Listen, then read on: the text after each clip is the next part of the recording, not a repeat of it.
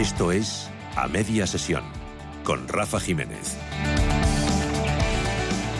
Y hoy la reflexión viene de la mano de Hugo Pereira, politólogo y periodista de Es Diario. Hugo, bienvenido, buenas tardes. Muy buenas tardes, Rafa, un placer. Eh, Hugo, estamos viendo cómo la coyuntura es compleja, pero seguimos necesitando dinero, aunque crezcamos más que nuestros socios y en esa línea encaja la solicitud a Bruselas del cuarto desembolso del plan de recuperación. Pero esto eh, son unos fondos que van a llegar dando algo a cambio y aquí nos, nos surgen cuestiones eh, que tenemos que plantearnos, reformas, pensiones, subsidio por desempleo, medidas para el emprendimiento, clima de negocios. No te van a dar el dinero ya a cambio de nada, te lo dan a cambio de que cambies, de que modifiques tu estructura económica. ¿Lo vamos a hacer? Claro, ese es efectivamente la incógnita, ¿no? Y además también hay que recordar que la Unión Europea avisó que va a poner más la lupa, eh, digamos, en este cuarto desembolso a partir de ahora, por tanto, en lo que se está usando o lo que se está gastando esos eh, fondos europeos, con lo cual no es que necesitemos dar algo a cambio para poder recibir esos 10.000 eh, millones de euros, ese cuarto desembolso de fondos europeos, sino que además también va, va a haber una lupa mayor eh, por parte de la, de la Unión Europea. Y además, eh, como, como estabas comentando, Rafa, son asuntos bastante espinosos, como ya se ha visto, como ya hemos comprobado.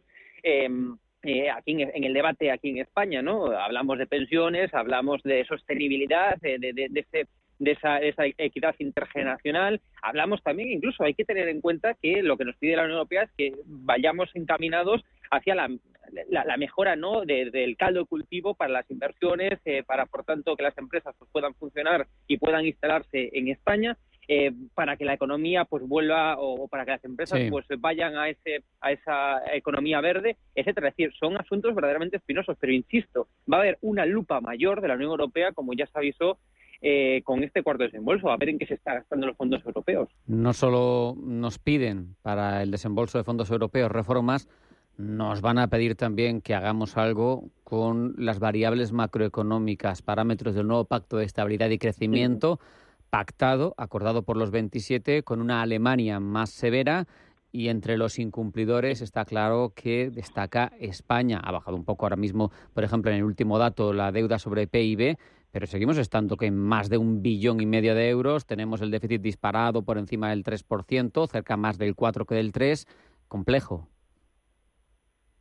Bueno, muy complejo, ¿no? Evidentemente había esa pugna entre los más ortodoxos, efectivamente, entre Alemania y Países Bajos, que, bueno, pues eh, que incidían, ¿no? En mantener efectivamente esa base que finalmente se mantiene, pero con, con, con laxitud, ¿no? Esa base del 60% máximo del, del PIB de deuda y ese 3% máximo de déficit, esa es la base que se mantiene eh, finalmente, pero como estaba comentando, no hay más eh, laxitud a la hora de, de, poner en marcha estas medidas. ¿no? Cuatro años eh, pues tendrán por delante los países eh, que estén menos endeudados, los que bueno pues los que tengan eh, más dificultades para poner en marcha siempre y cuando pues pacten con la Unión Europea el, la hoja de ruta, ¿no? Para reducir por tanto su déficit y su, y su deuda, pues podrán tener hasta siete, siete años, es decir, más tiempo para poner en marcha las reformas. Bueno, finalmente aceptó Alemania y y Países Bajos, los países, por tanto, como decía, más, más ortodoxos, aceptó esa, esa hoja de ruta, pero en todo caso, la base, como digo, está en ese 3% de déficit y en ese 60% del PIB eh, máximo de deuda, ¿no?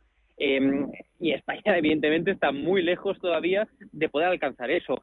Eh, veremos a ver qué veremos a ver qué ocurre eh, pero pero claro pero es que los movimientos últimos del gobierno de España van en contra de esa dirección. Recordemos ese techo de gasto que, que vamos que está intentando aprobar el, gobierno el gobierno de España para poder forjar los presupuestos de, del 2024 y son eh, techo de gasto histórico, es decir, 199 mil millones de euros, 199 mil millones de euros, es decir, un techo de gasto como sacan pecho del gobierno histórico y eso conlleva evidentemente eh, mayor gasto, mayor gasto más que nada por, por todo lo que ha prometido este gobierno en la investidura para, para, para llevar a cabo no la investidura de Pedro Sánchez con los partidos independentistas, etcétera, es decir, ha prometido mucho y ahora, tiene que, pagarlo, está claro, Hugo. que Precisamente por eso, porque tenemos que hablar del gobierno y sus decisiones. Esta mañana la ministra de Trabajo, aunque no sea su negociado, Yolanda Díaz, ha justificado total y absolutamente, dice, la presencia del Estado en Telefónica, desembarco de SEPI, del Estado a través de la Sociedad Estatal de Participaciones Industriales, en una compañía que se privatizó hace 26 años. Eh, te pregunto opinión, no solo en genérico sobre la presencia eh, del Estado en paquetes importantes de compañías señeras, sino también en este caso concreto. ¿Tiene sentido o no tiene sentido? ¿Corría peligro telefónica por algo? A ver, hay que tener en cuenta, y eso sí que es cierto, ¿no? Eh, que Telefónica es una empresa estratégica, evidentemente, en muchos, eh, muchos temas de, seguridad, de defensa, en las comunicaciones, digamos, en, por ejemplo, incluso hasta hasta, según me comentaron, hasta en el CNI, ¿no? Pues, pues dependen también de Telefónica. Es decir, muchos muchos temas importantes de seguridad y de defensa para España, pues dependen efectivamente de esa empresa que, mm, sin lugar a dudas, es estratégica, como viene diciendo el Gobierno de España. Y efectivamente, eh, yo creo que ver también a empresas, eh, o mejor dicho, a estados eh, extranjeros, ¿no? Pues intentando de alguna forma controlar, porque ese era el objetivo de, STC, ¿no? de, los saudíes, intentar entrar, tener representación en ese consejo de, administración y por tanto pues tener mando, voz y mando ¿no? en, la, en la empresa. Entonces, yo ver efectivamente a empresas o a estados extranjeros o a fondos de inversión extranjeros eh, eh, jugando o, intentando entrar eh, en una empresa estratégica, pues verdaderamente, claro, duele un poco y es un tanto peligroso ¿no? para los intereses del Estado. Yo no creo que sea una mala decisión, lo hemos visto en, bolsa, efectivamente, que, que, subió Telefónica en, bolsa tras conocer ¿no? esta decisión de, comprar el 10% de, de, de, las acciones y por tanto pues que tenga representación importante el Estado en, Telefónica y más que nada también concluyo por qué STC pues eh, no desiste sus planes no de, de, llegar a ese 9,9% y por tanto tener como decía representación ¿no? en, la, en, la, en la empresa por tanto en el consejo de administración yo veo una buena una buena decisión perfecto por seguir con Yolanda Díaz eh, movimiento que ha generado en este caso quejas por parte del empresariado. Dicen que termina, finiquita de forma unilateralmente el diálogo social, es esa de mm, dar para contentar al PNV primacía a los convenios autonómicos.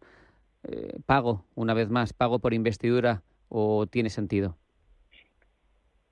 Bueno, pago, pago por investidura y además eh, sin siquiera tuvieron la, valentía, por así decirlo, de comunicarlo en la rueda de prensa posterior al Consejo de Ministros, ¿no? Es decir, eh, yo creo que ni ellos mismos están de acuerdo con lo, con lo que han hecho y lo demuestran pues, intentando ocultar que tuvo que ser el propio Aitor Esteban, el portavoz del PNV en el Congreso, el que avisó de este de este movimiento que efectivamente luego pues apareció eh, reflejado en el en el BOE, ¿no? Pero evidentemente hay un gran malestar en la patronal y también en los sindicatos. el gobierno de España eh, pues consiguió poner de acuerdo eh, incluso hasta la patronal de los sindicatos eh, para rechazar esto y efectivamente yo creo que tenemos un gobierno de España que por pagar, digamos, a sus socios que facilitaron la investidura de Pedro Sánchez, pues pone, pues dinamita el diálogo social, como están poniendo en evidencia tanto la patronal como los como los sindicatos, ¿no? La patronal y los sindicatos, pues evidentemente lo que quieren es es concentrar el mayor poder de decisión posible para tener más fuerza, ¿no? La hora de conseguir eh, pues que el gobierno de España bueno pues ceda ante sus eh, posicionamientos no entonces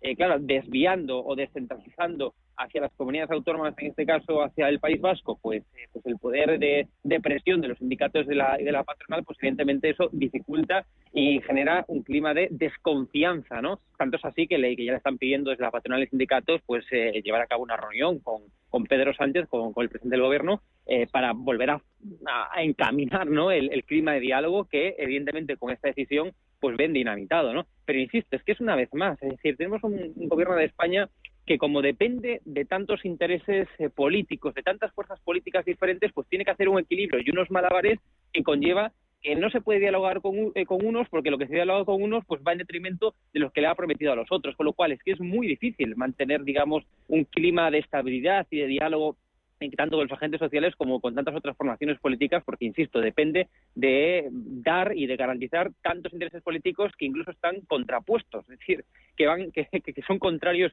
unos con otros. ¿no? Eh, yo creo que es un problema importante este, que está tratado, como decía y concluyo, de, de esconder por parte del Gobierno que ni siquiera se comunicó el Consejo de Ministros en la rueda de prensa posterior. Hugo, al final esto no es más que el viejo adagio romano, divide et vinces, como tú muy bien apuntabas en tu reflexión. Eh, por cierto, Madrid, hemos visto cifras de inversión extranjera, vuelve a colocarse como líder, está muy por delante de Cataluña en PIB, en actividad, en inversión extranjera, pero también está encabezando la lista global. Al final, le duela a quien le duela, a Ferrazo, a Moncloa, eh, sigue destacando la actividad económica madrileña. Bueno, y yo creo que eso es de lo que se tiene que hablar, ¿no? Es decir, de que haya una serie de, de, políticas, en este caso, pues más de eh, encaminadas a libertad económica que funcionan, que están generando y atrayendo, por tanto, inversión extranjera, que están permitiendo eh, crear empresas eh, y que vengan empresas, por tanto, de fuera de, de España a invertir, aquí en este caso a Madrid, eh, se está generando, pues evidentemente, más empleo, se está incluso hasta recaudando más, eh, habiendo bajado eh, impuestos autonómicos, y, y, esto, pues yo creo que es evidente, ¿no? Con hechos objetivos estas son las políticas que funcionan. Entonces, quizás en vez de hablar eh, más del tema de los subsidios, de, si hay que subirlos, de que hay que bajarlos, ¿por qué no hablamos de cómo generar empleo?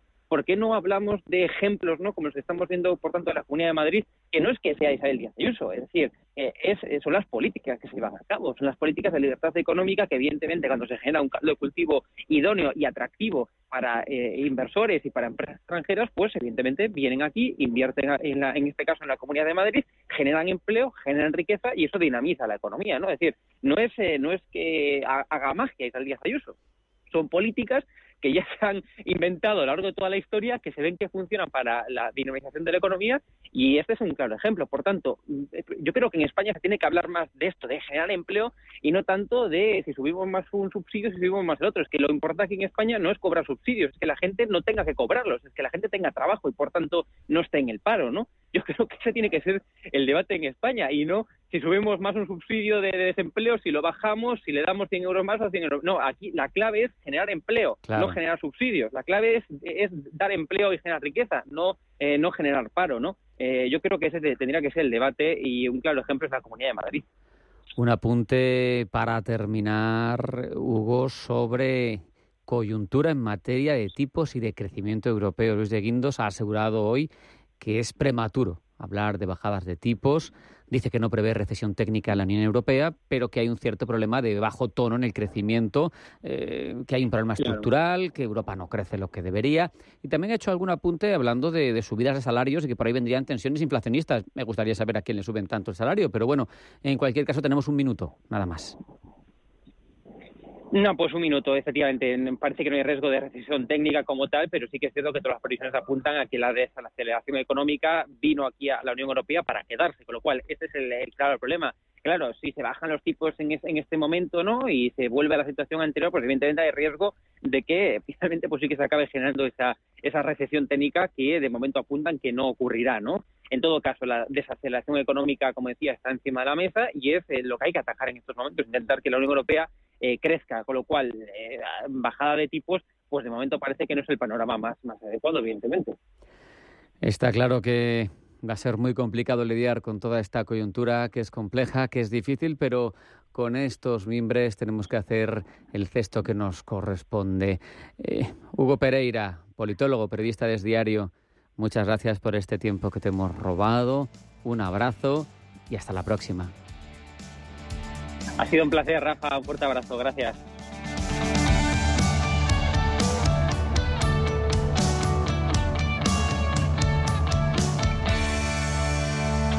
Papá, te veo intranquilo.